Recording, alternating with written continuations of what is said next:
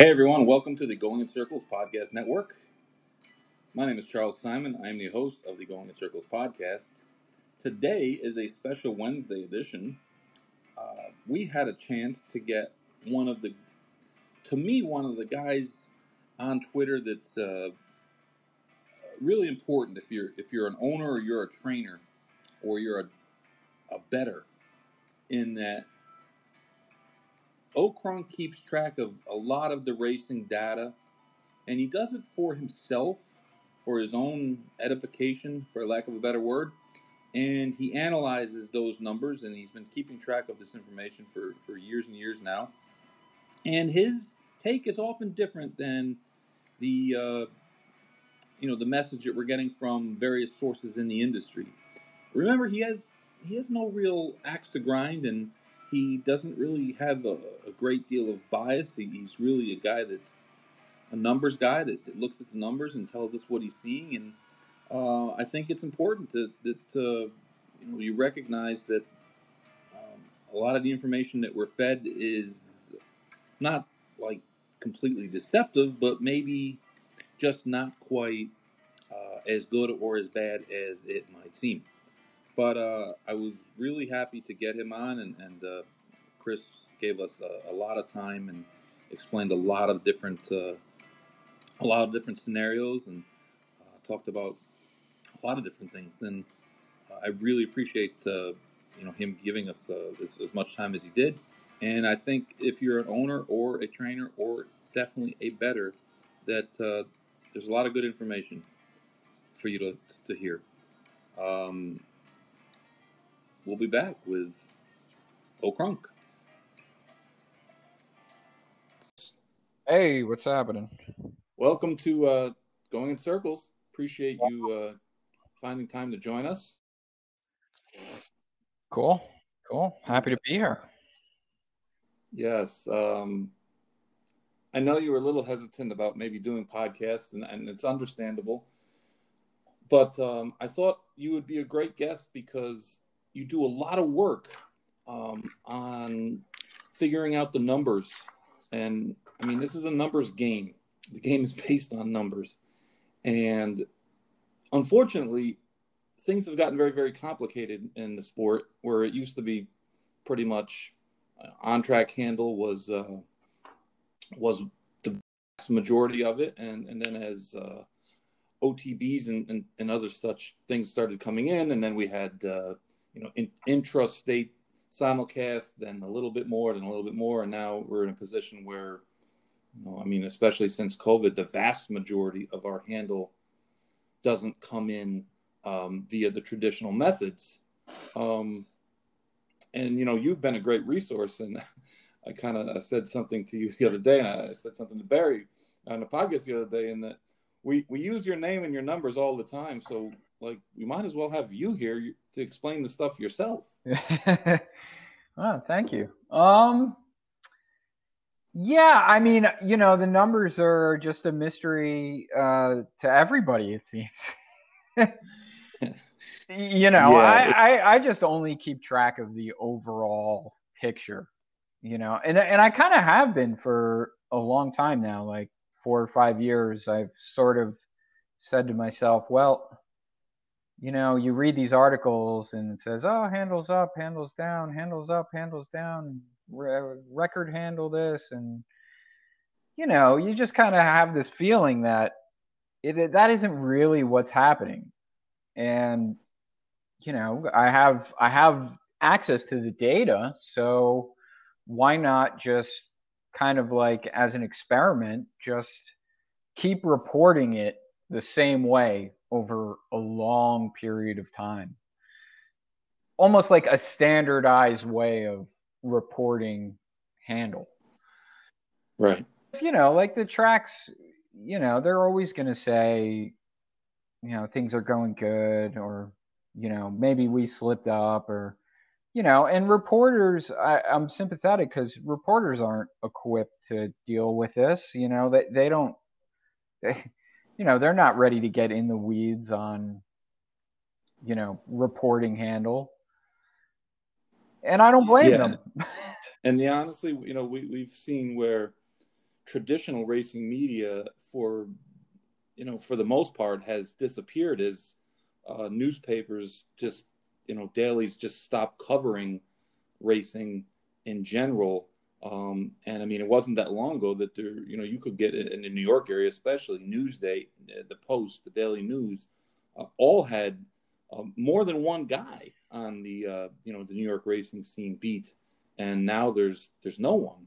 So I mean, you know, the the, the media and racing now is is is shifted to more um, unofficial means. I mean, we still have, um, you know, Matt Hegarty works for the the DRF, uh, and you know they're I, I guess about as uh, neutral as a, as a site you're going to find these days because most of the other reporting comes from um, places that are you know either owned by the track or owned by an ADW, which is probably owned by a track. Um, so it, it, it's there just simply isn't all that much reporting out there. Yeah, and you know, like with the handle stuff, I mean, it's a very niche specialized thing, right? I mean I mean, really I just tweet out stuff and I would say what, maybe like 500 people in uh, in the world actually care about it. you know what I mean? Like I mean, even 500 might be too high. It might be 50. I don't really know, you know, like it's not a, it's just a specialized thing that, you know, you just keep track of over time. And you know, Matt Hegarty has to cover the whole country, right? Yeah. And right. and and handle is just one part of it. You know, you you you have all these other things. You know, and racing's complicated now. You have you have uh, subsidies. You have all, everything that's going on that supplies purses, and you know, it's just complicated. So, I mean, one way that I take the complication out of it is you know, what's the overall handle and what is it what does it look like over time and just report it in the same way over time so that people who are following you can keep track of it in a way that is apples to apples.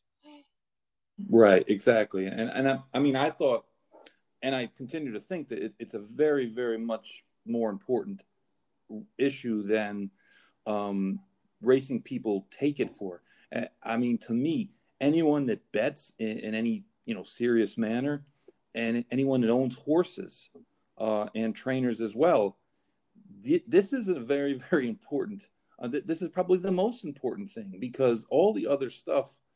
Um, if, if we don't have people betting on the sport and there's no purses to run for, then all the other stuff is moot. And I think it's it's easy to try to uh, just kind of you know ignore this kind of stuff and figure it'll it'll it'll work its way out. And there's uh, there must be smart people that are taking care of this but unfortunately that's not always the case. And a couple weeks ago i had steve Screnci on who's the, the president of the HBPA down here in south florida. And steve is a as a uh, he's a player agent for for a couple you know prominent hockey players alexander ovechkin being one of them. So he's not uh, a babe in the woods when it comes to negotiations and things like that. And it's taken him quite a while just to get his his his feet wet and you know start to really comprehend where all the money is coming from and the different ways um, that it's divided up, uh, divide you know depending on where it was bet, where um, you know the source market fees, and and there's just so many complicated areas that uh, it's extremely it Byzantine, extremely Byzantine. Yeah. It it used to be really you know simple, and now it's it's not only not simple, it's it's at a point where we're not even sure where some of the handle is actually coming from and, and what those numbers really are. And when you see like to me, and, and I read your stuff a lot, um, and when I when it differs from what the the racetracks are saying and what the national you know kind of media some of them are the the trends that they're trying to, to seems like promote. And then I, I read what you put out and i'm thinking to myself well we don't even know if those handle gains are you know where they're from. Are they really handle gains? Or is it a shift from another track? Is it is it just um you know uh, coincidence? Is it just be you know and you've made a lot of great points that I hadn't even considered. Like there's some months where there's five Saturdays in a month, which of course Saturday being the biggest handle date generally, and other you know might be compared to a, a month where there was four Saturdays. So I mean that would certainly be a big difference, and the trend that they may try to to say is happening might actually just be the the way the date's set up on the calendar. Yeah, I mean, like January, this past January was one of those uh, uh, weird, uh, you know, five weekend days versus four, you know, type things. Uh, I try and use that adjusted number, and it's not perfect.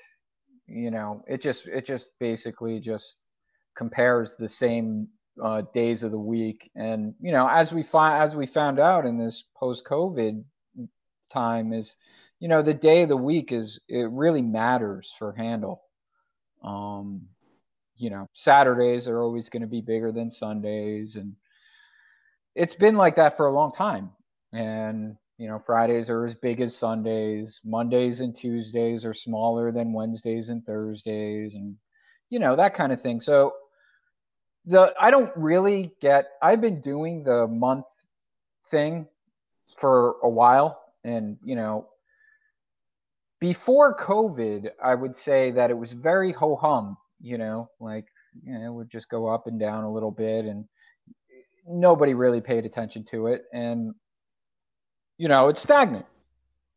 Um, but this post COVID uh, uh, period is kind of like uh, offered uh, an opportunity to like kind of reevaluate the whole landscape. You know, like this is a disrupting event and uh, you know it's it's it's so i think more people are paying attention to the handle situation. And you know the tracks you know the tracks are just trying to you know just say everything's you know i don't blame them for saying you know for accentuating the positive things. I, I really don't. Um you just want to put a good face on you know whatever. But this COVID stuff, you know, when we go back to March and April and and go back to some of the reporting, the reporting was, well, you know, handle the per race handles up, you know, 170% or 200%. And it always seemed to me as I was keeping track of it daily that you know, the there's a finite capacity on the level of handle and, you know, it's kind of turned out to be true. There would be a Saturday in May where there would be 40 races last last May. And it would handle, you know, like 55 60 60 million dollars. And you know now we're in February of 2021 and you've quadrupled the races and the handle's still 55 60 million dollars. Right, right, so i mean and it gets to like what is the optimal number of races that that handle can support.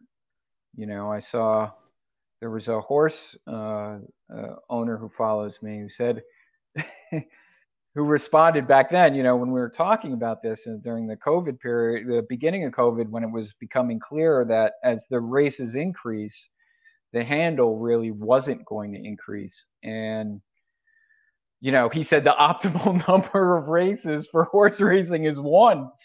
And you know, it might be. I don't know. I mean, we don't really know. I don't I I personally don't think it's one, but you know, it's it's kind of a sad thing to consider that it could be one. yeah. Talk about pressure. Yeah. People you think jockeys are getting criticized now? Yeah, seriously. wait, wait, wait till uh, you know, there's just one race. One race. One race a day. That's all you get. You know. well, we wouldn't we wouldn't have to sweat out these 14 race cards that they put out, but um, yeah, it, it's definitely the the COVID situation. I mean, it was about 10 months ago now that, that we're looking back, and we had literally five tracks running in the whole country. Um, you know, Gulfstream, Tampa, Oaklawn, Fonner, and um, Will Rogers and uh, it, it, was kind of crazy to, to think. I mean, at the time, it was you know an unprecedented kind of event in this country, and and the fact that we were able to keep even these tracks, these few tracks running, um, in the face of, of all that, that happened was was probably you know fortunate because I I've, I mean again it was not for the whole these, not everything these days is is uh is is cut and dry and you hear a lot of you know this would have happened this might have happened this could have happened but I think that those tracks staying open kind of uh, provided a template for other tracks to use when they brought um, their case to the the state or the local authorities, saying, "Hey, look, this is what these places are doing, and they're doing it safely, and they're not having a, a spikes and blah blah blah." Whereas if you didn't have another example of another place in another location doing it properly, then you know who knows how, how far racing might have got pushed back. Yeah, for sure. It was definitely very. Uh, it turned out to be very important that you know those those couple of tracks were able to demonstrate that you know it was possible to do this during this COVID period. You know, I remember you know one of the things that I, I thought looking back, I mean, I thought for sure that it was wrong to, you know, race and, um, you know, have this activity going on while you have so many questions about, you know, what exactly is going on with this pandemic, you know? and mm-hmm. nobody really knew, you know. I mean, I'm here in New Jersey and you know, we were kind of in the center of it when it started and you know, when you start seeing people you know around you dropping dead, you know, it's kind of like holy, holy crap, this is like this is a weird thing and we're going to have to like consider this. So, I mean, my inclination at the time was, wow, they should really probably shouldn't be racing, but you know, it turned out that that it was really good that they were because as we've seen this COVID thing drag on and the arbitrariness of you know what can stay open and what can be closed, you know, it, it, having that open at that time turned out to be you know a template for you know New York. New York is very important for racing. New York needs you know racing needs New York. California racing needs California, and these are places that you know, I mean, if you take them out of the equation, uh, you know, the, the overall the overall handle picture would be you know, would definitely be smaller than it is now. So sure. uh, it, it, yeah, having Oaklawn and Gulfstream open uh, hugely important. And you know, there were some trickle down effects too. I mean, Fonner handled what I don't know, hundred million, a hundred million. That's insane.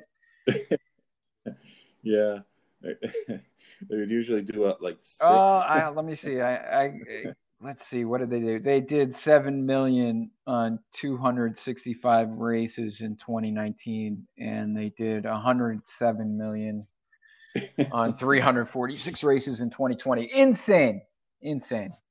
I bet I, I actually made my first Fonner Park bet last year. I, I, I, I, jumped in one day, and after about three races, I jumped right back out. But uh, I, it, it's not. I mean, I, I hate talking politics. I just don't. I, it just um, uh, there's just no winning. No, there isn't. But it, it's not. It's not a coincidence that two of the tracks were in Florida, where it's kind of a free for all. Uh, one is in Arkansas, where you know, I'm not even sure that they realized that there's a pandemic yet.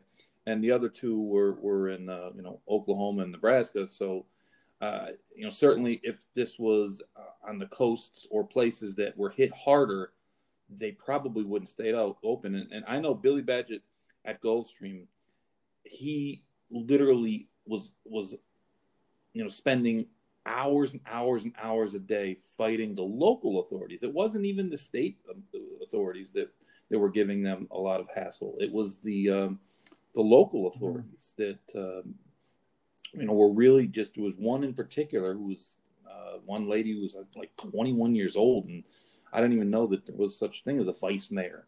But she was like adamant that she wanted to shut it down, and and uh, you know, thankfully for for the people here, um, you know, was able to stay open and I mean, the one thing about backsides are, are they're they're they're kind of self-contained places already, and people live there, and that's the one thing that you don't have in, in, in other sports and in the NBA kind of copied that with the bubble is that the people um, who are working with the horses, for the most part, outside of the jockeys, they live there. They're, they're there anyways. So, um, you know, it's, it's just, uh, it was just kind of a strange uh, thing. But, you know, as the tracks opened back up, I think one of the themes that you had mentioned about, um, you know, and you just mentioned that there's there's a ceiling of, of where handle just isn't going to break through. It doesn't seem, and like you said, there's an optimal number of races, and, and now we're at that same point. And um, I think it was a great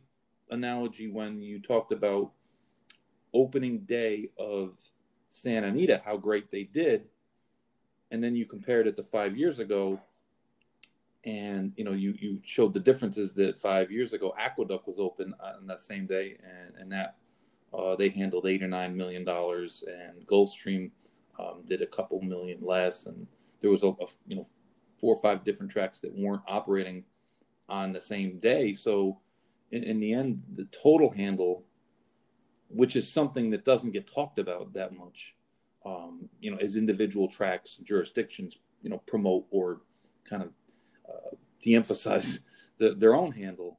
Um, you know, like you pointed out, the total handle for that day was still virtually the same. Yeah, I mean, I mean, just look at 2015 total handle in the whole industry. You know, it's the same as what as it was in 2020, basically. I mean, I mean, you could slice it up any which way you want, and you know, racing tracks and horsemen should look at the way they're slicing it up to maybe see if there's marginal gains that you can make through scheduling and sharing big days and stuff like that. But the overall number isn't really going to change unless you you know, unless you really work on the customer and betting side of it. And, you know, if you go if you go back and read some of these articles that got a lot of play in mainstream press, you know, around April and May about how racing was a success story and the the per race handle is up, you know, there was talk like, oh, what are we going to do to, to for these customers? Well, I mean, really, nothing happened. you know, nothing really happened. Um, if they're if we're reaching new customers, what are we going to do for them? Well, you didn't really do anything. Uh, you know, I mean, I like to say, you know, I've been betting, I've been betting racing for 20 years, and you know, the sports betting industry legalized in three years ago, and they know way more about you know what would make me bet more versus the racing industry. you know, they just we're not focusing on the customer and what would make them bet more. And until that happens, you're going to have this kind of like stasis where, yeah, sure, great. You know, Santa Anita hit a record uh, on their opening day, but, you know, overall, it was the same handle number on that day that it was five years ago. And overall, for the year, it was the same number five years ago. So until you start working on that, it's not going to really improve. You know, I had an interesting Twitter discussion the other day with a friend of mine, a good friend of mine, and it was about, and, and some of this is probably just uh, uh, nitpicking about language, but um, he was making the comment about um, racing losing revenue from the slots. You know, Pennsylvania's trying to take the money and this and that. And I said, well, when you really look at it, only one segment of racing is losing their money. And when you take the tracks, no track is, is, is in danger of losing any money, which I always thought was a little bit odd. But um, the tracks get in most places a greater share of the proceeds from slots. Of course, you know they're they're operating a business, they're they're you know building infrastructure, all that. We get all that, but when it's talked about, well, racing is going to lose its its slot money. Well, it's really only the horsemen are losing the slot money, and my take has been that why would people expect the racetracks to step up to try to um, make customer service better, do a better job um, for racing, the racing betting menu, the takeout, uh, all, all the issues that we have, the you know the, the, the suspect trainers, the questionable races, the odds changes, the all of the problems that we have on that side.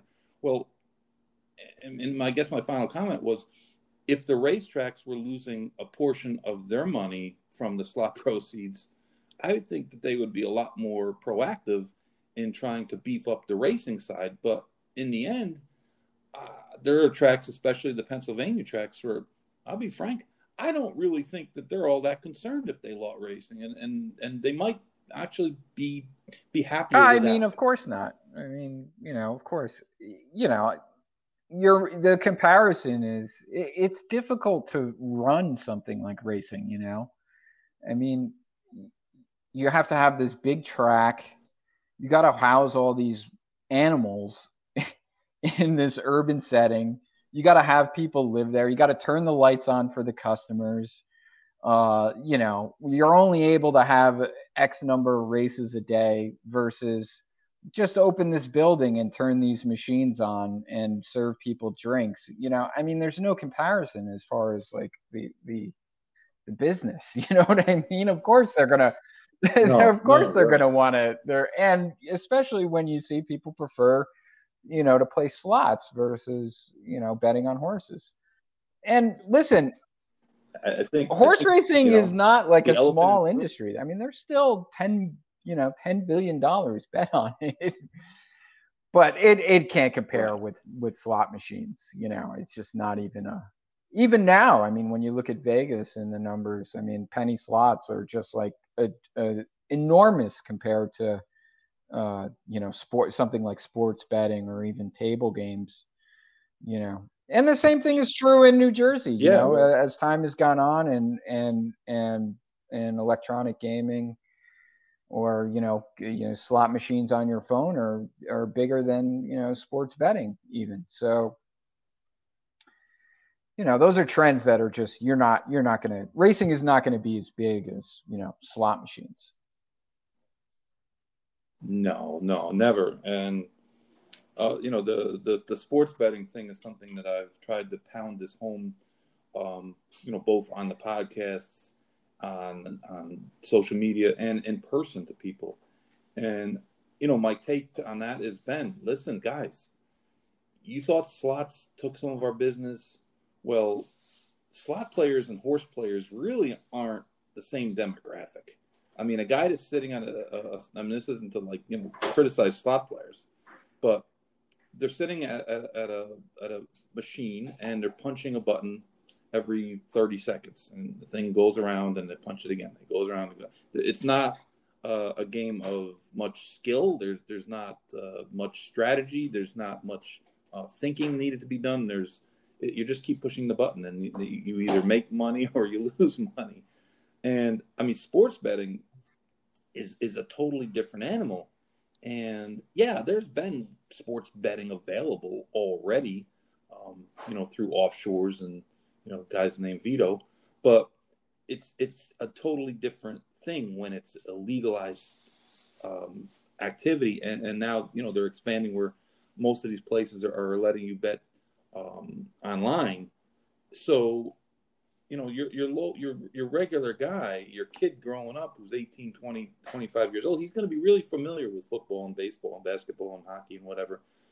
And racing it just you know i, I saw one article written by a, a racing publication about how we need to get sports betting because we can draw from the sports betting crowd. And i'm thinking to myself well you know there is no legal sports betting crowd out there. There's a big you know there, there's a racing crowd and and uh, you know the, the opposite is is more likely to happen. At least it, seems to me that we, we would likely lose handle to sports betting as opposed to it uh, you know gaining traction and, and, you know those guys gaining getting yeah yeah. i mean i've been following this hardcore in new jersey. You know i live here and uh, you know Jersey's kind of like the the first frontier for this expansion, and uh, you know the handle for racing has uh,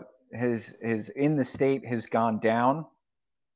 Um, not yeah. not crazy amount, but it's outpaced.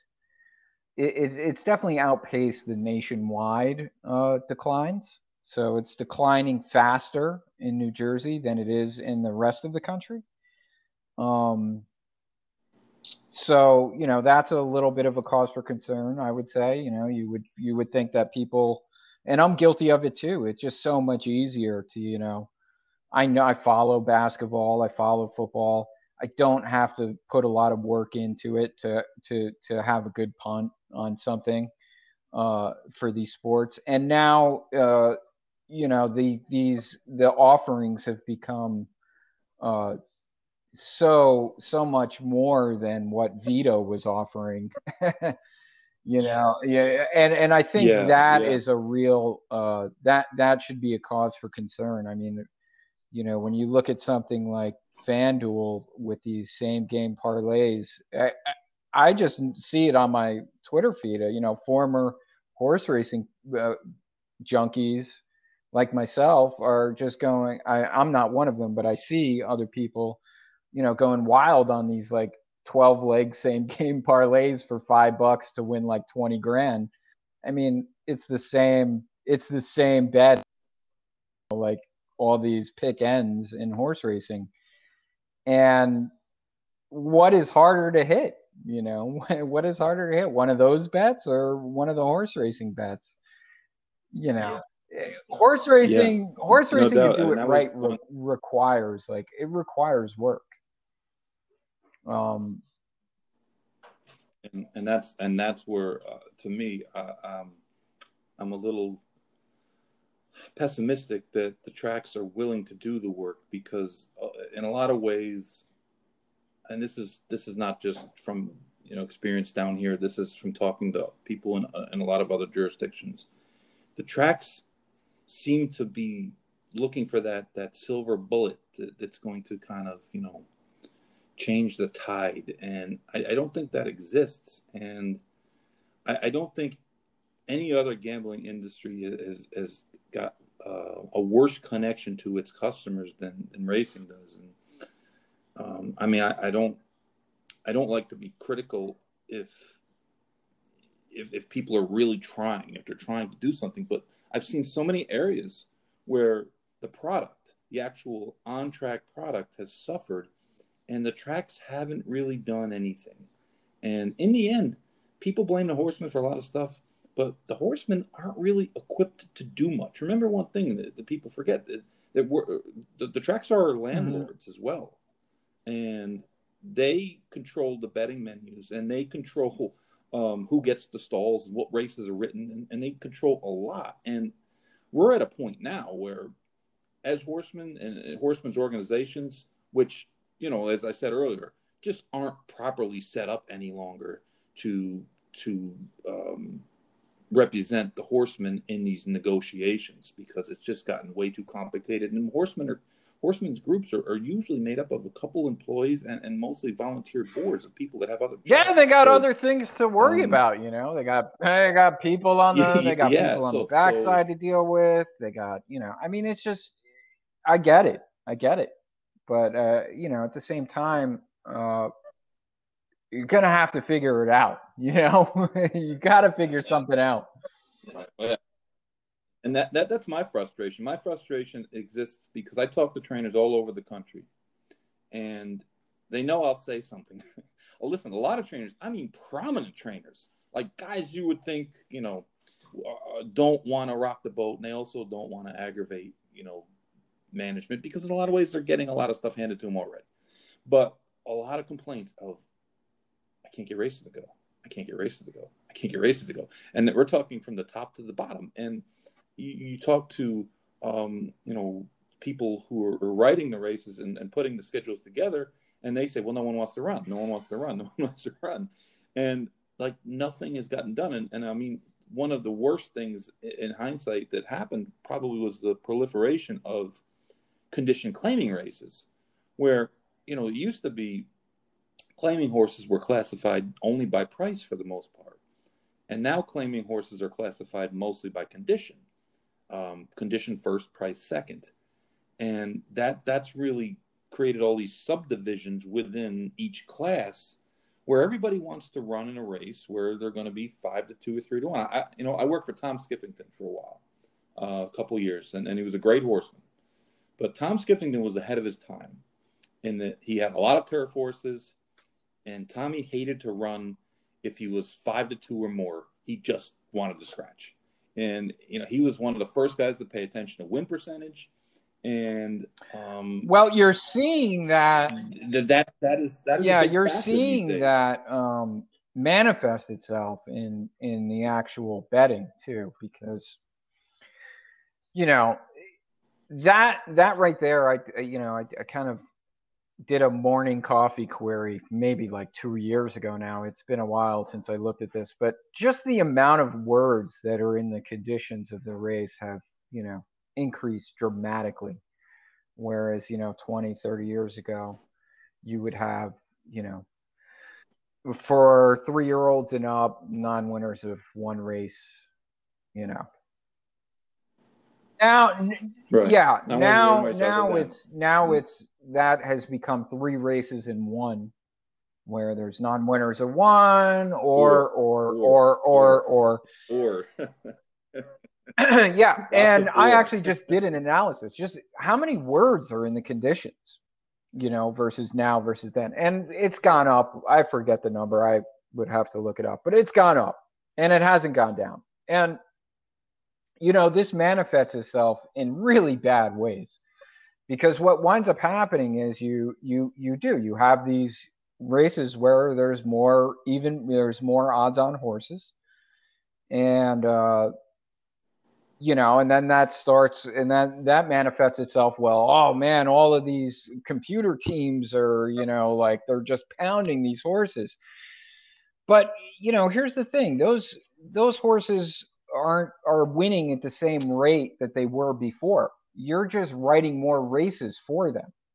So you you know, right. an even money horse, and even uh, horses that are less than even money you know, I mean, there there was half as many of those races 20 years ago, and th- there's twice as many now. And mind you, during this time, we've lost half of our races overall.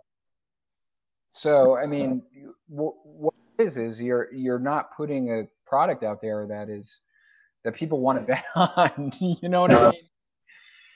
No, I think that that's funny that you said that because I think that is is something that people don't realize, and I think when you look back and you think about where racing was maybe 20, 25 years ago, and then you look at where racing is now, like now we know everything about every every horse everywhere, and back in the uh, you know the old days, I hate to make feel old, but you know back in even in the 90s, there there was virtually no full card simulcasting. Um, available like it is now. And I remember when New York started to, to add like one race on Fridays and Saturdays, like a feature race from somewhere else, just one. And you know, it, it morphed into you know more, and then then New York was doing. Uh, they were taking their races and Monmouth's races, and then you know, next thing you know, well, you know, you're, you're seeing races from everywhere, and I think that's part of the problem that we have in that it sometimes it seems like there's more issues that, that happened. But when you were at a track in 1995, you only knew what happened at that track. And there was no social media to alert you that a horse just broke down at uh, Philly Park or, um, you know, that there's something happened somewhere else because it wasn't in your purview. And, and I think that one of the issues that we have is that there's so much information out there now that um, you know, when when you have a card of, of races like Gulfstream today, you had six turf races it's carded for today, and it poured down rain all day yesterday, right? So you, you got mm-hmm. you, your card gets wrecked. So people say, well, you know, I'm not interested in betting, you know, three, four horse fields. I'm gonna mm-hmm. I'm gonna look somewhere else. You didn't have that ability to do that, you know, years ago, and and it's just, uh, you know, people are are you can you can be uh, uh you know more more crafty about like you know where you decide yeah, to, yeah. to make your bets. I think you know this is a major difference between the way the tracks view their customers and the and the way that the customers view racing. You know, the tracks view their their customers as, oh, we'll put on 10 races and they'll bet all 10 races. Meanwhile, I think for horse players who are engaged at the level uh, that we need other horse players to engage in, today is just a collection of races. Where they take place is mostly incidental to the player. Uh, you know, I mean, it, it doesn't really matter. Um, all that matters is, you know, today might be 50 races and and the horse player might find four that they like to bet on. You know, and right. That's the whole thing. The the the better is taking the whole the whole schedule and treating it as one thing whereas you know the the tracks view their uh, schedule as their own thing and somebody else's is their own thing but i want to kind of go back to the point that you know about you know what you were saying about the multi-level uh, conditioning. You know i i pulled this up because i tweeted this a while ago and it kind of like flew under the radar but you know let's just look at one to nine horses right? So in the united states and thoroughbreds and you know 20 years ago in 2001 there were only 35 races with one to nine horses and 28 of them were won by the one to nine horse, which is 80%. You know, last year there were 215 horses who were one to nine and 179 won, and that's, you know, 83%. And, you know, 2018, it's 121 for 158, 76%, and all go down the line. And the win rate is it's it's like this across all of the odds spectrum. So if we go to even money, you're going to find the same thing. Um, you know, and I think that this is really important because it it kind of throws a lot of cold water on a lot of the narratives in the industry. You know, like we have like, oh, elite is taking all the money, and you know they're they're killing you, and you know they're evil I mean, elite didn't exist 20 years ago. You know, if a one to mm-hmm. 9 mm-hmm. horse is winning at 80%, you can't, uh, you would think that if elite was killing them, they, that they would win at, you know, 86% or 90%. We don't find that. You know, it's the same, it's the same thing with even right. money horses. 2001, 2,520 races with even money horses, 1,046 won. That's 41%. 2019, you have 1,977 races with even money horses, 861. That's 41%. Now, mind you, in 2001, there were 55,000 races. In 2019, there's 36,000 right. races. So, you know, I mean, this stuff matters you're not putting on a product that people can bet on. it matters. And I'm telling you, Chris, if you put out a poll to racing fans just across the, the board, what year ran more races, 2000 or 2020 or 12? Well, you know, 2021, not because of you know COVID, or or you know, make make it make it mm-hmm. the year before 2019. I would say 75% of the people would say 2019. They think that we're running more races than, than we're, we're used to running. And, you know, the industry's been yeah. contracting for yeah. a long, long time. And when people come to me and they say, well, I, I, think we just have to cut things down, I said, well, we have been cutting things down. So you're going to cut them down to a point where there's nothing left. And the problem we're seeing now is that, um, you know, always heard about, well, we're going to wind up with eight super tracks. And you say to yourself now, well, do we even have eight super tracks to have? And and uh, it seems as though, um, you know, Miss Miss Miss Stronach would she she would probably be fine if if the tracks her track stopped running and they were just a big ADW and uh, you know had the machines where they had them and the Churchill Downs outside of the Derby probably wouldn't be all that you know all that upset to, to not have to run racetracks and, and just take the content from someone else's for their ADW and, and, and you know, with all their other interests. And certainly the Pennsylvania tracks. I don't know that people in Delaware are all that committed to racing, and and um, you you just start to say, well, like okay, well, who are going to be the people that actually operate the yeah. tracks? Yeah, I, I mean, I think it's interesting when you start talking about like the big, like who's going to do it and what is it going to look like, you know. I mean, there's it seems like there's kind of like three different approaches by the the three main racing groups, right? You have Stronach with Gulfstream, which is like uh, year-round meat and potatoes uh, racing, where they're focused more on on quantity over quality, and then you kind of have NYRA, which is sort of like in between, you know, kind of like has an identity crisis where they want like the best racing, but you you can't always have the best racing. You you you, you if you want to run 2000 races a year, you just can't do it if you're going to only focus on $20,000 claimers and up and and then you have CDI, which is sort of, it seems over time has kind of like shrunk, every, is going to like shrink everything into Kentucky, right? I mean, Arlington is kind of threw in the towel last year. Uh, they bought Turfway. They kind of have these eyes to make it a year-round circuit and turbo boost it with, you know, the slot revenue to make it competitive. Personally don't think this the purses matter in this picture. Um, you know, they matter in the sense of, yeah, you know, the, the horsemen need money to figure, you know, to run a stable, but it's not going to change the overall trajectory of, you know, the industry.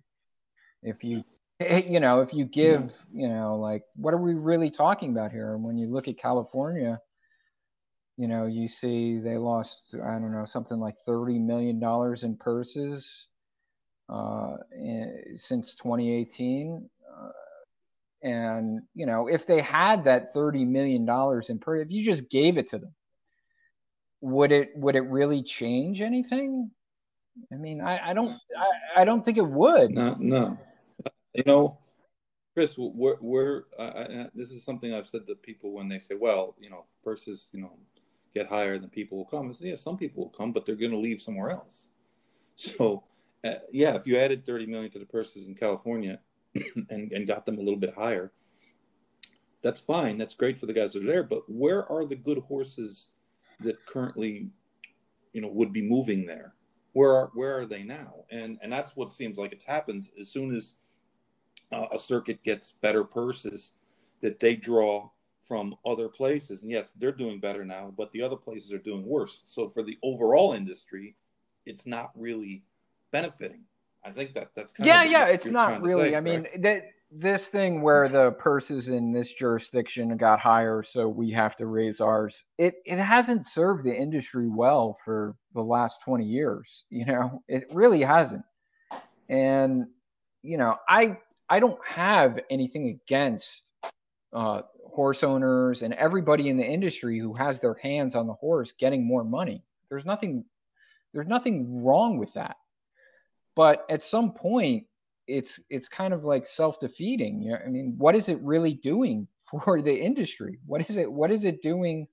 You're not making more horses, you're not, you know, in some ways some of these uh, at, at the top tier uh, the top of the chain the horses are racing less um, for more money, you know, so you're in, in a way incentivizing them not to run.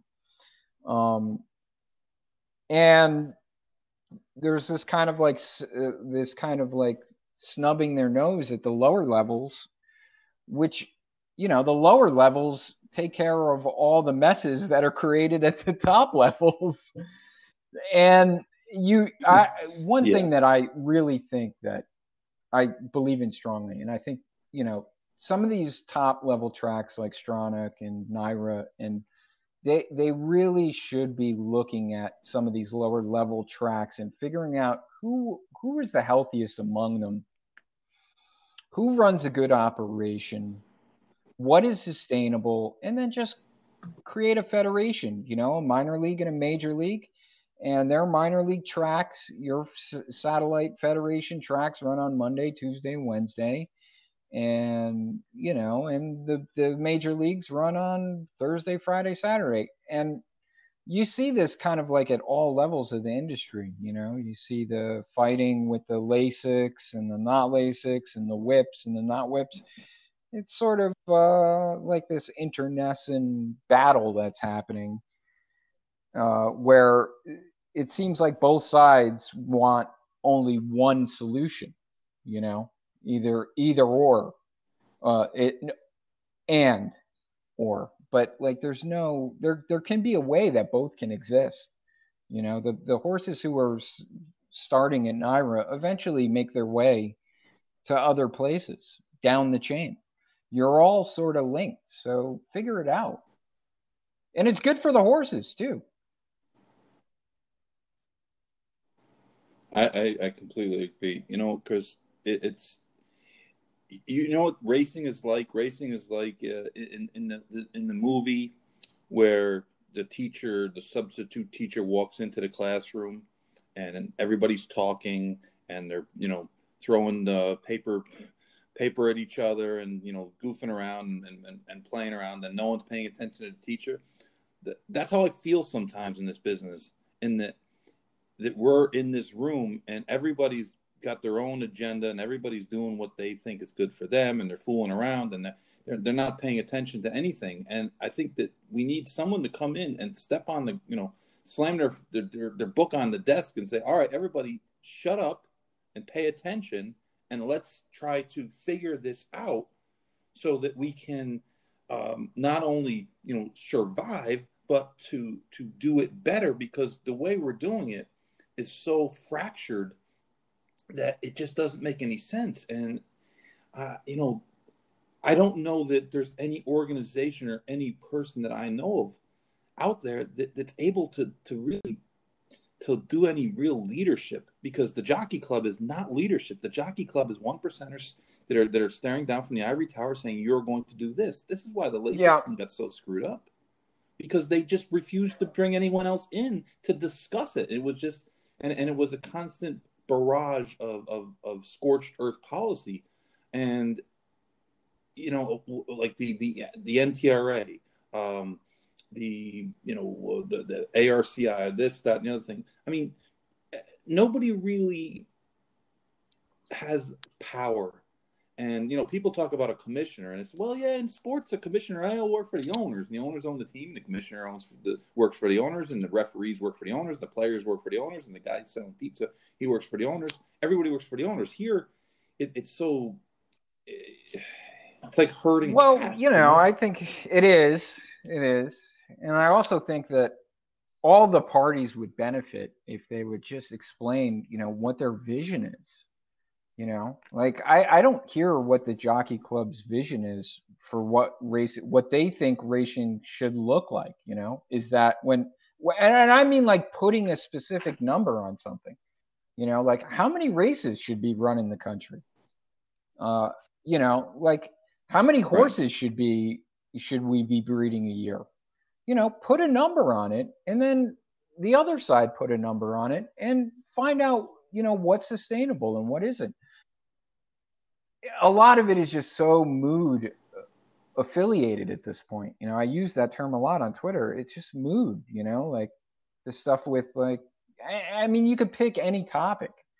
They're just matching uh, what you want to some sort of mood and not, you know, to some objective reality.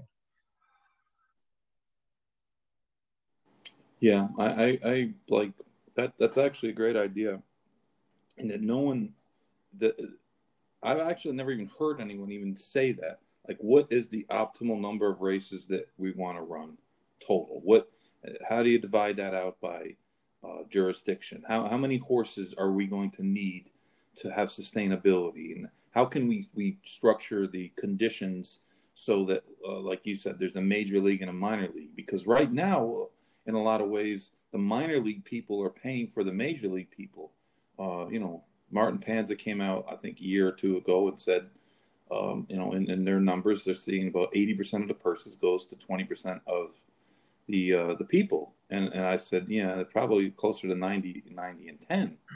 So yeah, like you said about purses, purses going up, it's, it's not, you know, fundamentally bad, but you're just feeding a small group of people and everyone else yeah, starving. Yeah. So I mean, this is why I'm skeptical it's, it's, of, it's a good. I mean, just look at the slot, uh, you know, races because what winds up happening is is you take uh, a four hundred or five hundred thousand dollar grade one races, and it's just so much easier to make that a one million dollar race, and you know, meanwhile that five hundred thousand dollars can can support you know, if you took the difference, you you could support a couple weeks of racing at the minor leagues.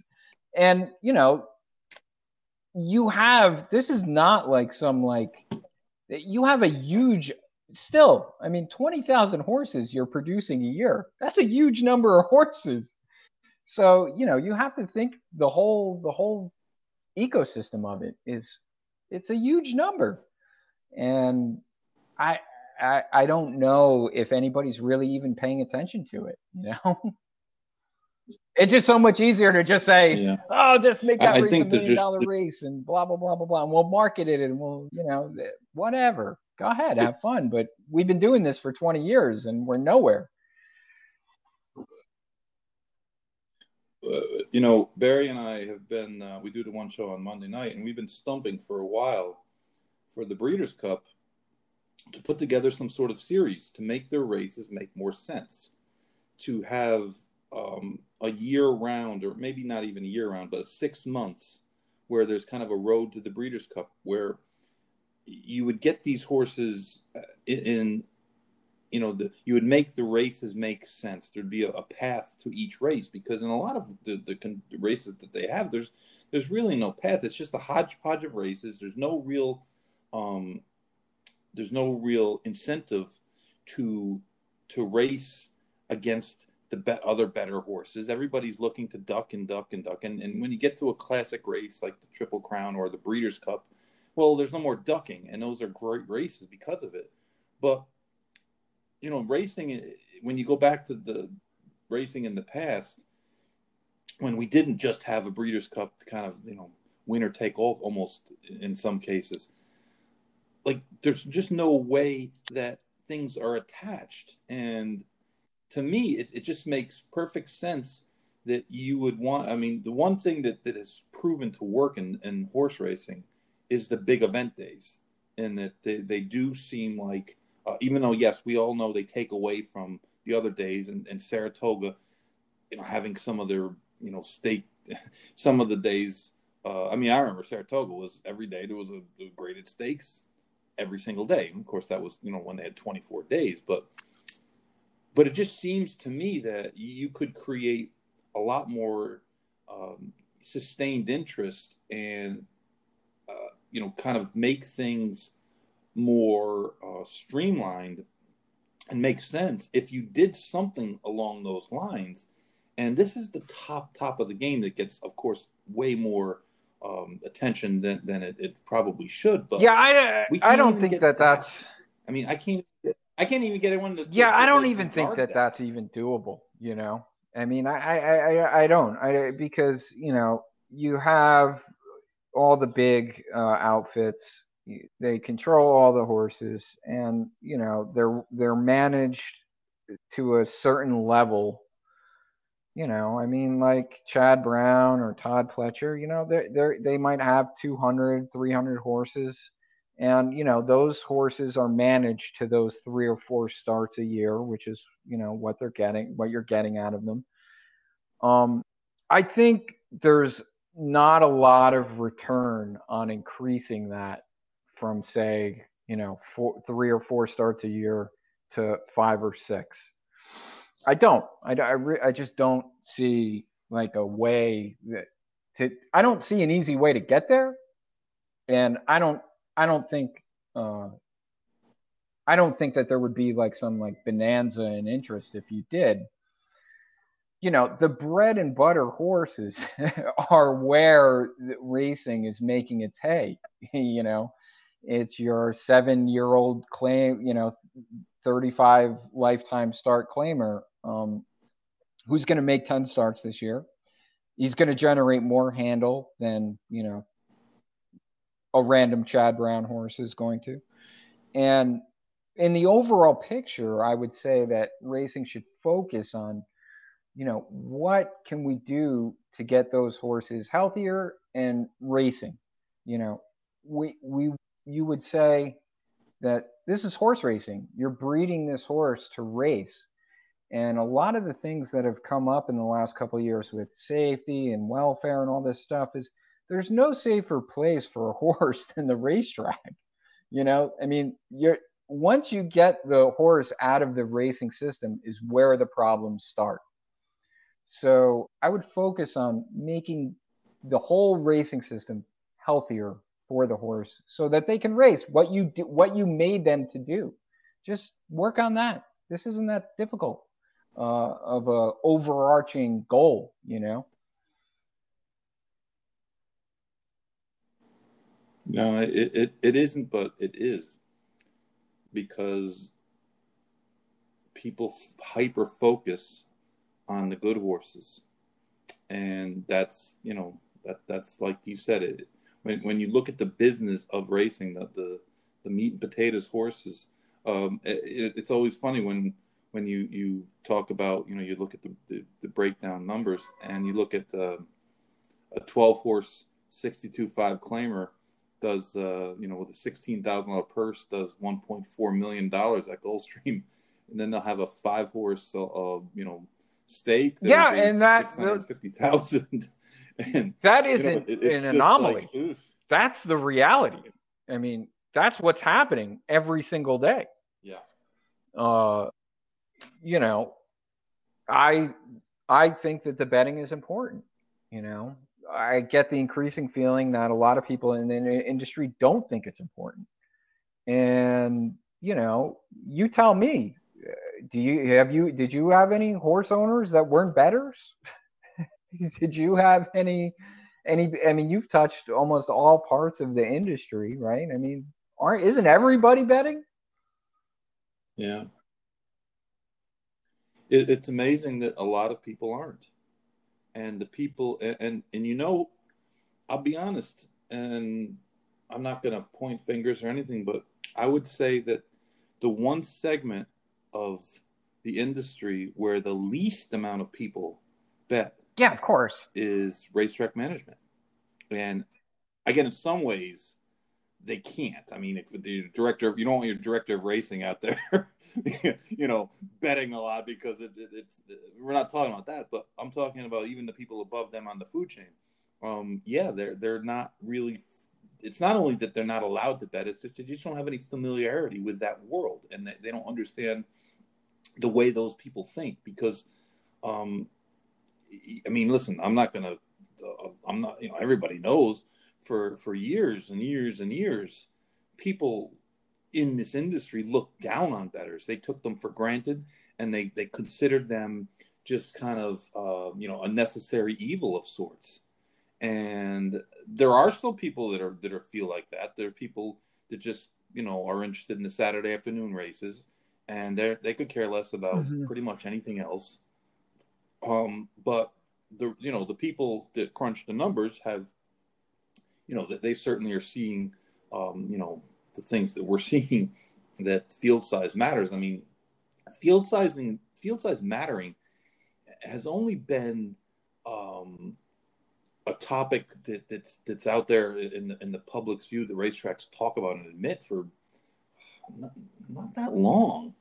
I mean, yeah, racing secretaries knew that it mattered, but you still had a lot of people who were, were hey, the, the people want to bet a six horse field of quality over a 10 horse field of junk. Even though that's not true, that was their logic. And no one was coming to them and saying, well, here are the actual numbers. You're, you're not right about that. And that's part of the problem in horse racing is that uh, I think it's great that, that you are actually doing the numbers and putting them out there because there's almost no one else doing this.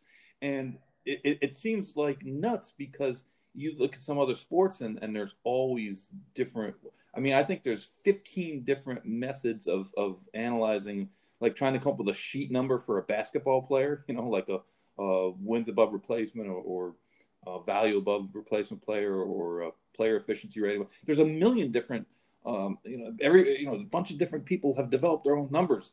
And in racing, like we have so little um, analyzation of the business data as a whole because there is no, um, I mean, there's really no authority created to oversee all of the numbers in racing. I mean, everything is individualized by track ownership or, or jurisdiction. And, um, you know, like when you do the numbers and you start to look at some of the trends and you just wonder, um, are the tracks themselves looking at those national trends or just their, their own bottom line? And, and, you know, when, when you're, and this is something that I've, I've talked about a lot, you guys got to remember that the guy who's sitting in the GM's chair or the probably the, the president, vice president's chair of a, of a track, these guys don't have 20 year contracts and they are you know paid to keep the the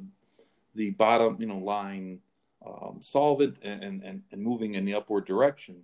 So yeah they're gonna have t-shirt days to boost attendance numbers and they're gonna you know they're going to do what they need to do that might be a short term um, you know fix but in the long term won't be a good thing because you know their 1st mm-hmm. priority is probably to themselves to stay employed. So you know that, that's something that I tell horsemen I said listen we're in this for the for the for the long haul right? Like you're not going to just quit training next year so like you're saying I want things to be better as we progress in five years and 10 years down the road, I go, you remember the guy sitting up there? He has a couple bad months. Well, hell, he might get fired. So, you know, it's, it's, it's kind of a quandary as well. If, if the people at the top of the food chain aren't making the calls, um, or aren't, aren't kind of um, creating the culture of, hey, okay, listen, like everyone gives Oaklawn a lot of praise and they've done a lot of great things, um, you know, for racing but they have a huge advantage in that they have 12 months of slot revenue and virtually no competition.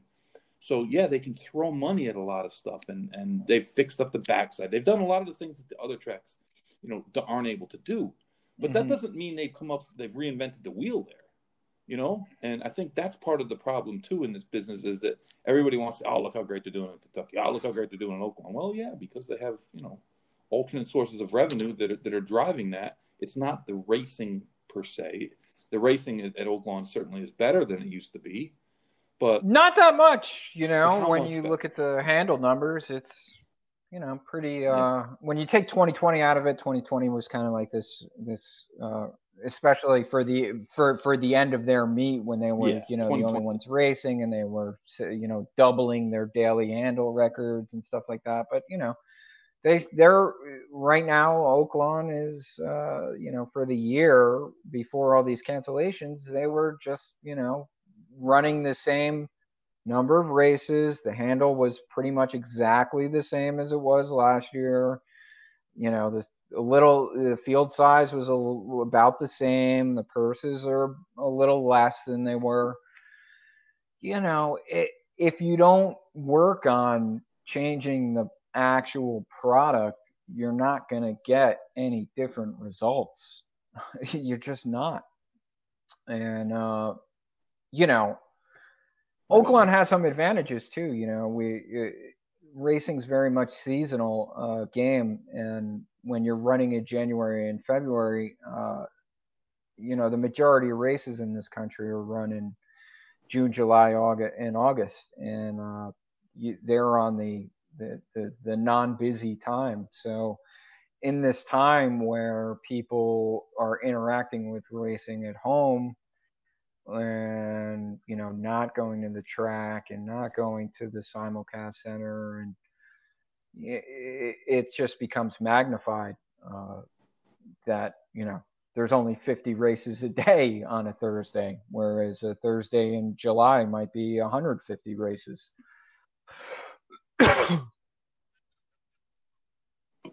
True, and you know, o- Oaklawn has the advantage of, of not having turf races. Yeah. So there's no off the turf races.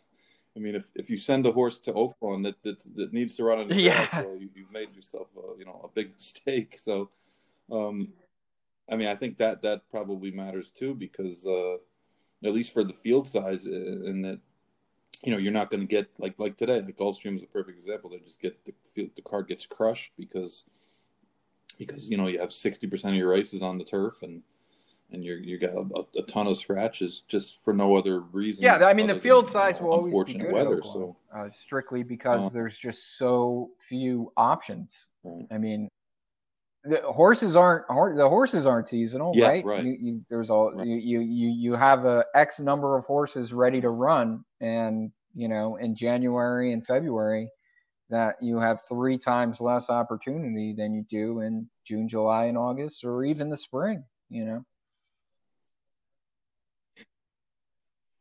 Yeah, that, that's why I was sort of like uh, a little confused by their move to uh, expand into you know April and May. Uh, if anything, they probably should think about going from December to to March or April and not the other way because you know by the time April and May come around, there's just so much racing, and you know you you you didn't see this last year, but the first year the handle numbers weren't as strong as they raced later into the into the spring. So I mean, yeah, I was a little I was questioning you know the move going into that because they they draw so many horses from Kentucky, and of course you know once April starts they lose a bunch to Keeneland and and uh, you know now Churchill's purses are going to be pretty much on par with theirs so it, it seemed. I, I, guess maybe the weather might be something that they just don't. Yeah, I don't do know. Earlier in the I don't know what the exactly deal is sure, there. But, uh, I, would, I mean, uh, I, I think part of it too might have been they just they have they literally have so much money to give out that that yeah. Uh, you know it's supported having having more days. Um, let me ask you quick. I, I know you you know you got to probably go in a little bit, but um, mm-hmm odds changes during the race. Like it's something that um it's something that we didn't, you know, we weren't accustomed to. This wasn't something that happened. The only time it ever happened in the past was when something uh, you know, really really wacky happened and, and somebody put a you know some huge bet at the last 2nd mm-hmm. um, but it seems like it happens a lot these days uh, I mean, is there a, a, a, way that, I mean, do you have any ideas about a way that that can at least be mitigated a little bit where um, you don't see such drastic changes? You know, I don't, I think that this is made out to be like some sort of like boogeyman scenario where people think there's like games being played. And, you know, I don't really think that there is. Um, we had the exchange here in New Jersey, and you know, granted, it was not on the uh, you know the premier tracks. Uh, and I I played the exchange you know from day one until the end, and you know one of the things you learn is is there's not going to be a lot of there you're going to have your races where you do find value, but the exchange is just going to be close to tote at the end of the day, and uh, I don't really. I, I, think a lot. I think a lot of people have spent way too much time thinking about. Well, this horse is three to one in the gate and goes off at nine to five. And like I said earlier, you know the nine to five shots are winning at the same rate, the same strike rate as they were before all of the ADWs came in.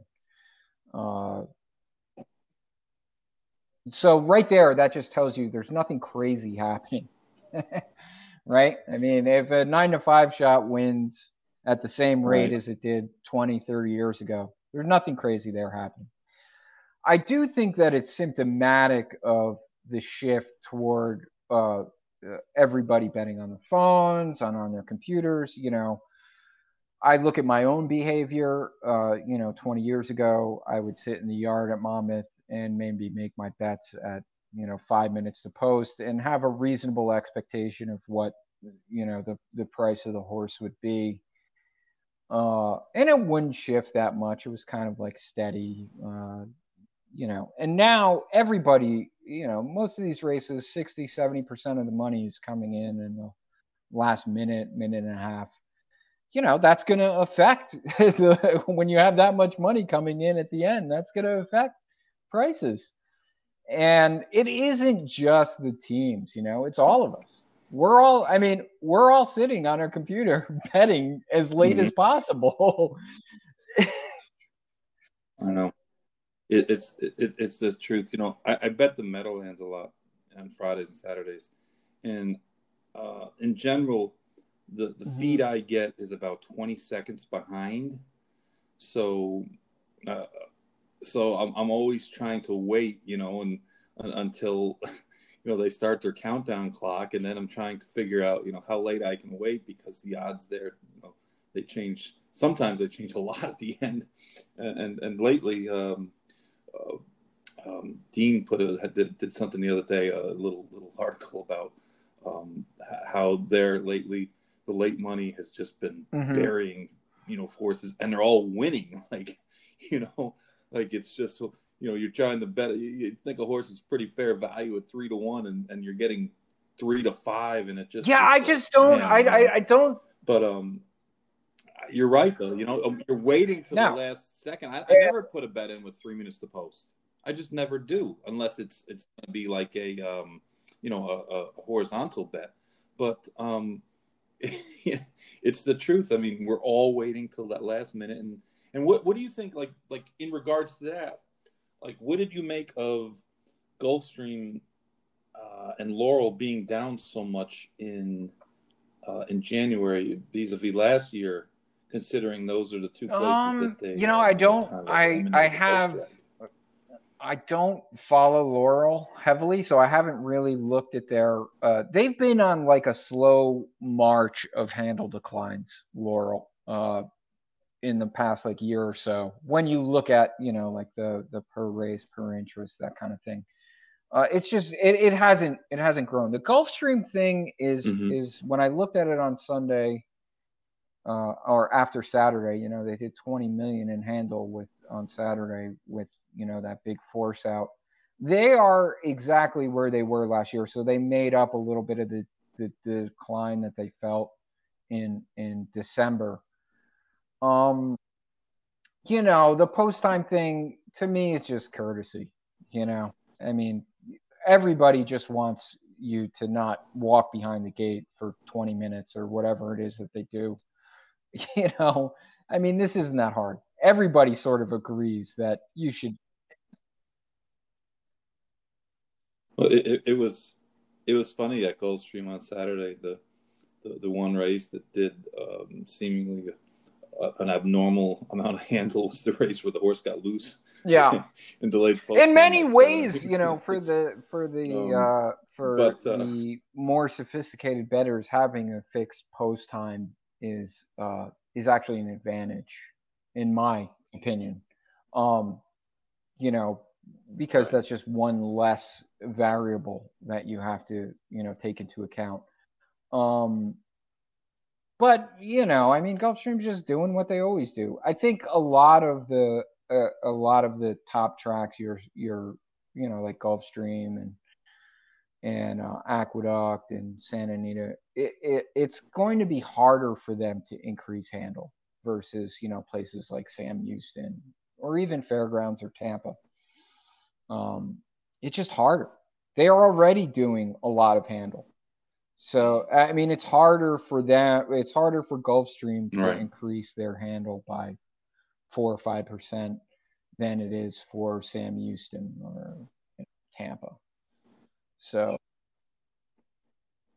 it's just straight math. Sure. And, yeah, it's just it's just math. You know, especially now where it seems like the uh, the the B and C tracks are kind of fighting it out on the weekdays and weeknights, and they've ceded the weekends to the A tracks. You know, we we've seen this now for a year where that's gone on, and you know the A tracks really haven't increased their handle in this at the same rate that the B and C tracks have. And you could chalk that up to scheduling, I think, you know. Yeah. I noticed that you had pointed out an error that Charlie Hayward had in his numbers when mm-hmm. when talking um, talking about uh, about Handle uh, last week, and I guess they he they, yeah, the, I you know I've been kind of following correct. this thing with uh, NYRA Bets, you know, because it seems like there's an article every month that is like a glowing, you know, vindication of NYRA's strategy, you know, with television and Fox and, you know, all that other stuff. But, you know, when you unpack the numbers, it's just not there. Uh, you know, like let's talk about NYRA Bets. I mean, it they don't they don't say what NYRA Bets has done. Uh, NYRA doesn't say what how NYRA Bets is doing. They just say, you know, they they give some like some some like non uh you, you you can't check out the numbers you know? They just say oh the viewership is up and signups are up and you know 80% of the people are redepositing funds and you know you, these are numbers in a vacuum. You can't really check them out to see if they you know add up. The big question has always been like what is NYRA bets like overall handle? And you know, I read this article by Charlie Hayward yesterday, and it was the first time I had seen anyone in the industry or anyone who writes for like industry publications who had actually put a number on, you know, what NYRA bets handled in 2020.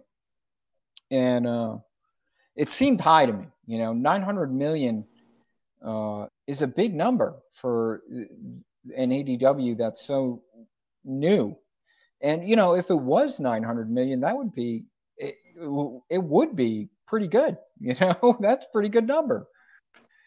But you know, it turns out that it wasn't, and he corrected it. And you know, when we look at the ADW world, I mean, uh, I think the number that he he uh, he came up with was you know about 200 220 million less than you know whatever number 877 million so it was around 600 million. I, I you know, I got to say, I think that's a pretty decent number for a relatively new ADW. And he also added some other stuff in the article correcting it, saying that NYRA bets had grown year over year, uh, 48%. And, you know, that's, that's pretty good. Uh, you know, um, overall ADWs, uh, from what you could extrapolate based on the Oregon hub data, they were up 2020. It's going to come in. We don't know the last quarter yet, the numbers. I guess they get published in another week or so. Uh, there, it's going to come in for those Oregon hubs at around 6.5 billion in total handle, and that would be uh, about a 49% increase uh, as a whole over 2019. Um, so NYRA Bets is mm-hmm. growing mm-hmm. at the same rate that all the other ADWs are growing. You know, the big boys like TVG and Express Bet and and Twin Spires and stuff like that.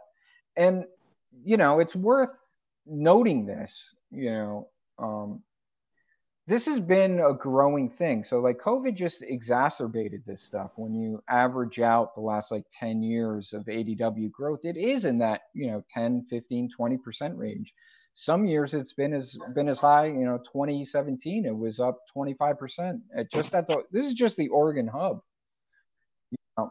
and i also think that this kind of like throws a little right. cold water on the elite you know elite or the teams stuff you know that there there's stuff that goes around now that says oh the teams are you know 35% a handle or 40% a handle i mean these numbers it's just bullshit there's no way that I mean, just at the Oregon hub, they're going to do 6.5 billion, and that that's those aren't that's not elite.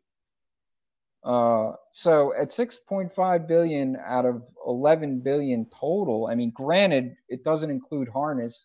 Harness isn't going to be that big. It's only going to be about 10% more than uh, than the thoroughbreds. Uh, you know, I mean, that would mean that like every other dollar that's bet is elite. I mean, uh, no, I don't think so. So uh, I think we need to temper or yeah. or at least be realistic about, you know, I don't think teams like Elite can bet 35% and and be viable. They just can't. It it does the math doesn't work.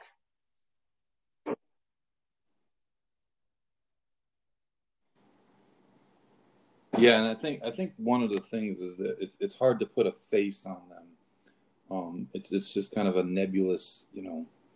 Uh, they're of, just, of, you know, they're just uh, they're just market making, you know. Uh, you, you know, their their deal is is betting right. the differences. You know, racing provides, you know, many markets on one race. You have win, play, show, exacta, tri, super this is just opportunities to, you know, make all of the pools efficient. Um, and they're willing to bet, you know, they're willing to bet 20% or whatever the number is. I, I would guess it's between 10 and 20%, never really straying far above 20% of all, you know, the, the totals on each race. And so if you have a, a race where $100,000 is bet total, they're going to be in there for their 20,000 spread across the various pools. And, you know, their goal is just to win like 22,000 in the race, to get back 22,000 out of their 20,000, 21,000. And, you know, half of the races they're going to get 18,000 sure. back. The other half they're going to get 22,000 back. And I think the common misconception is is is that you know they're they're required to do this for all the races no matter how shitty the race is. So you know we could sit here and say oh you know right. they're, they're they're sucking the money from the pools or whatever. It, you know i don't know. I get the i get the choice of when i want to play and how i want to play. They don't really have that choice. They got to play all these freaking races. And you know, it's work. It's work. Right, right, right. That, that's a good point. They're playing that's, into that's every race. That, that Even the steeplechase race. Race, yeah, they don't have a yeah, choice. They're, they're not picking and choosing. Right. yeah.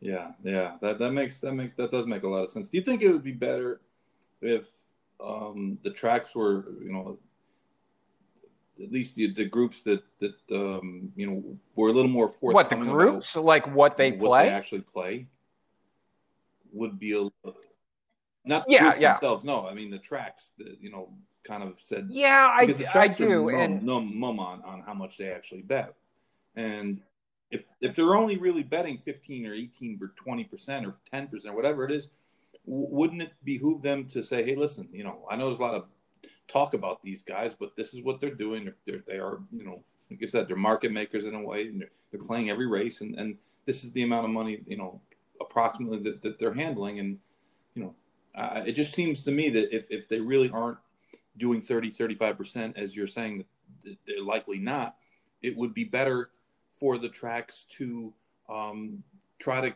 get that narrative, uh, you know, washed away. I mean, because it seems like it, it's something that that is, uh, and maybe it maybe it doesn't really translate in, into many dollars and cents, but it's just a negative narrative. Then if it's not true, yeah, yeah, um, I I don't no think in, in you know the to, the to, common to narrative which is sprung out, you know, among even the tracks to a certain extent, you know, you've seen NYRA the last month say, oh, well, we've kicked them out of the jackpot in bed and we're taking the jackpot and making it a straight whatever. You know, I don't know any horse player when you go back to 2019 when they started this Empire 6 jackpot business. I don't know any horse player who said NYRA needs a jackpot bet. I mean, do you know anybody who said that? But when you go when you go yeah. and read the not press releases at the time, person. you know, you had these guys at NYRA saying, "Oh, well, we listen to our customers and they love the 20 cent minimum and they love the jackpot and the carryover." Who the hell are these people saying that? And no, I, I think the, the racetracks see other racetracks. They say, "Oh shit, Gulfstream had a big carryover." Yeah, and this is this is where this is where I think the teams and they say, you know, like why aren't we doing that? The jackpot bets. They do.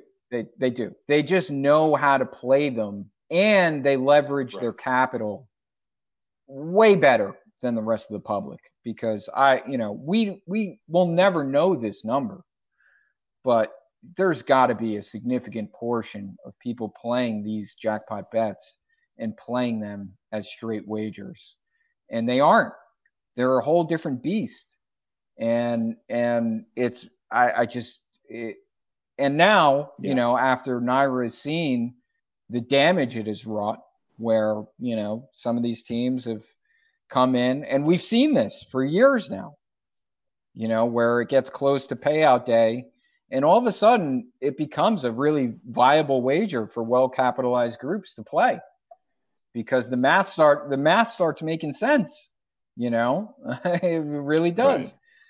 Right. And you know, I, I I I think we've been a little little ill served by demonizing the teams. If you just tell people what's going on, like there's no harm in that you know, uh, this is why I'm a little skeptical of the fixed odds stuff because it's just going to be like the exchange, and people are going to be disappointed. You know, they're not going to get a ton of value, and if you start finding a ton of value, you're going to get limited, and you're going to get piggybacked, and you know that'll be the end of that. I the exchange never really took off simply because uh, it just was the tote. You know, I mean you would be like, oh, this horse is three to one on the exchange, but he's 10 to one on the tote. Well, guess what he went off at? He went off at three to one. you know, this is not like, this isn't rocket science. right. I, right. Do, do, do you think if the exchange had had, had a lot more? No, it had it had the overseas players too, which made it really difficult. Right? It it made um, it it made it very difficult you know, I mean, okay. I, as just me, Joe Blow, I'm paying 12% on my winning, you know, 12% commission or, you know, whatever the number was. Uh, it's not significantly better than the win pool at Monmouth. Um, and, uh, you know, right. Yeah, 12% was the rake. That, it, and, uh, you're going, you're, you're competing rake. against, you know, uh, players overseas who are paying like 5%. And, uh, you know, I think for some of the exotics and stuff like that, uh,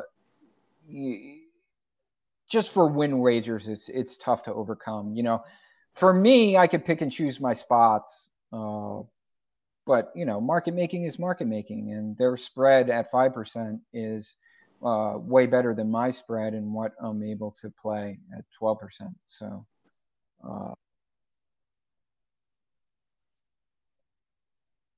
right. Uh, you know, it, it was. I, I, never really had a chance to play, and, and when it was, uh, you know, we talked about it, I thought this might be something I'd be interested in because um, I, I can't tell you how many races I'll find a favorite who I just don't like, a bad favorite.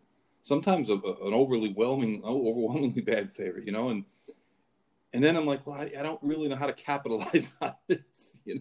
And if I had a way, if I could just, you know, offer that favorite, you know, he's three to five. I don't think the horse has got any chance to win. I'm going to offer him at even money. Um, you know, yeah, I, I do well doing. I mean, I you know, it never really panned out because we, we never we never had an yeah. operation. Uh, you know, uh, uh, uh, I actually think the having the exchange would be kind of, a eye opener for but, um, many of the people who are complaining about uh, you know odds drops and stuff like that, and especially for what you just said, because you know, laying a three to five shot requires you to put a precise number on the horse's probability to win. Obviously, at three to five, the horse is going to win close to 50% of the time, maybe even more. So, I mean, half the time you are going to be wrong and lose your money. Right. More money than you would have gained from him losing. So, you have to be precise in your uh, sure. in in your pricing, and it would force players to put a number on you know what that is. You know what is the price that this horse is going to lose. it isn't as simple. It isn't as simple as you think, and uh, you know laying was very difficult for me to to to figure out at first and it wasn't like it wasn't a, a moneymaker put it to you that way what was what was moneymakers for me was i would always find you know the 10 to 1 shot who was 18 to 1 on the exchange. And the tail horses you were always getting paid better. Um, you know the horses who were longer were you always were going to be on the exchange versus the tote. Because the favorites the favorites were just going to be bet harder. Uh, right. marginally harder than the tote like you know not significant but just marginally so when you talk about going from like eight to five to nine to five you know nine to five on the sure. tote versus eight to five uh, uh, uh, or even money on the exchange uh, that's just going to create longer prices on the exchange for the longer horses and if your ability to dis- distinguish between a 5% horse and a 7% horse is good, you stand to make money. You know, much harder to much harder to do it at at at laying 3 to 5 right, shots. No doubt.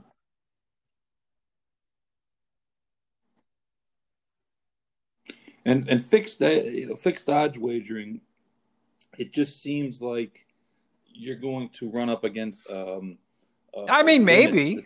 I don't know. I mean, have we seen it yet here in the U.S.? I mean, it's been three years. it's been three years. I would have thought uh, racing would have made, no. or some track would have made some moves to make a deal. Uh, it just seems racing, the tracks are happy with being licensees for operators.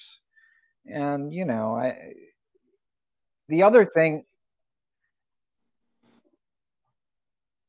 It just seems like there's more there's more risk associated with fixed odds.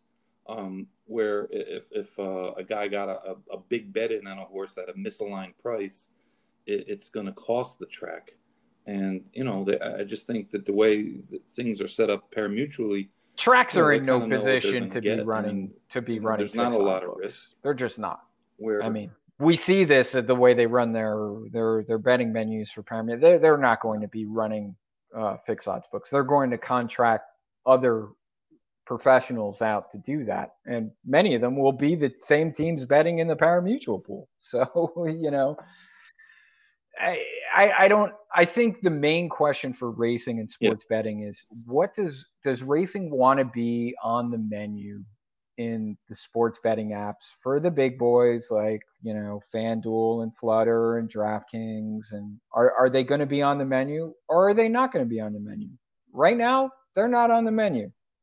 I mean, are they going to be on the menu? We don't know. So, and I've never really heard anybody in any of the the tracks really say. I mean, are there going to be a single wallet? We've been talking about it for three years. Is it going to happen?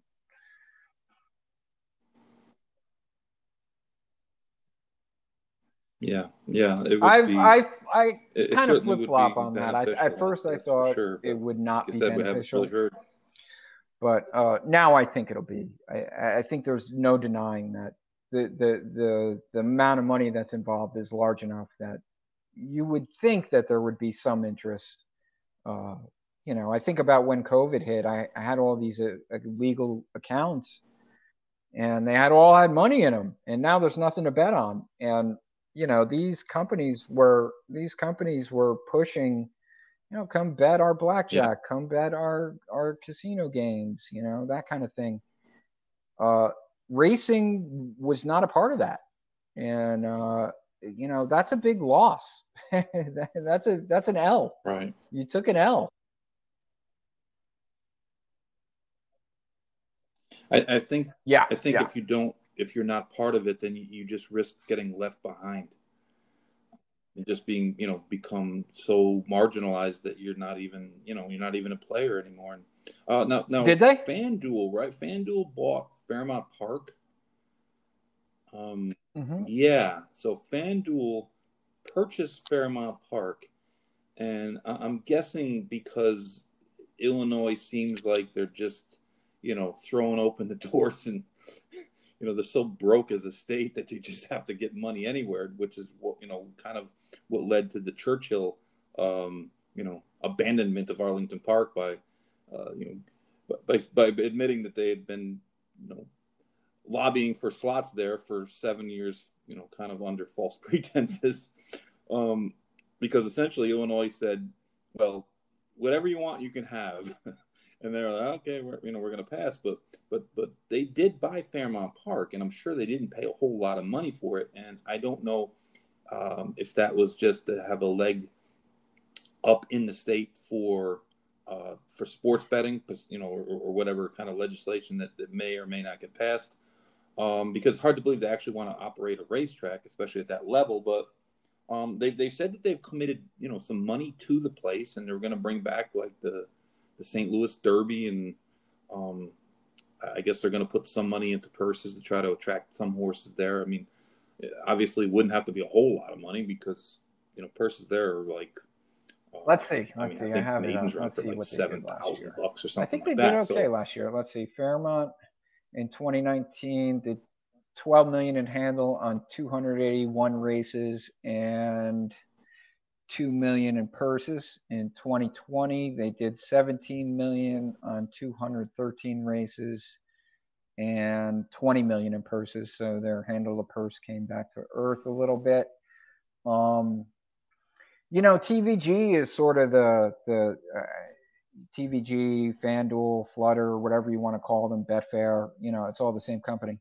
There it's really a question like what is what is their strategy in racing you know? I don't i don't know.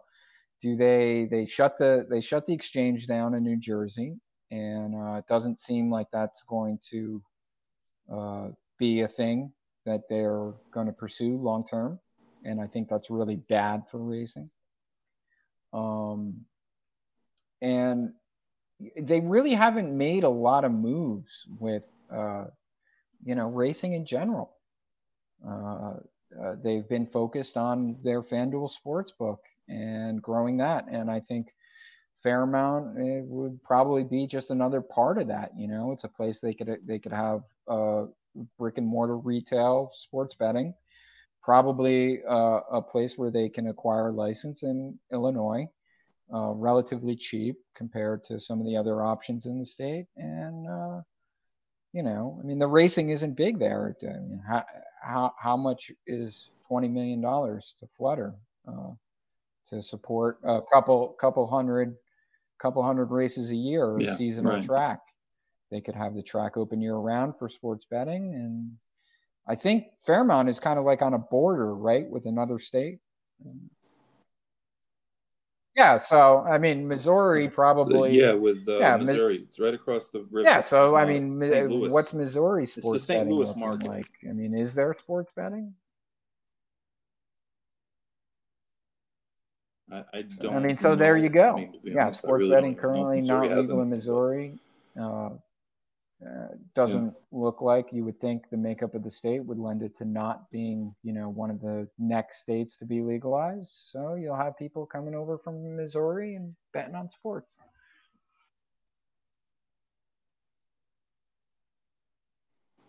Yes, sir. Well, Chris, listen, uh, it's been it's been great, and uh, I appreciate your time and, and your your honesty, and we'll of course continue to uh, to use your numbers to to try to uh, get the most accurate information out there and um, yeah, yeah, see what trends really nice transpire really, over the uh, next few months. Actually, very nice, pleasant afternoon.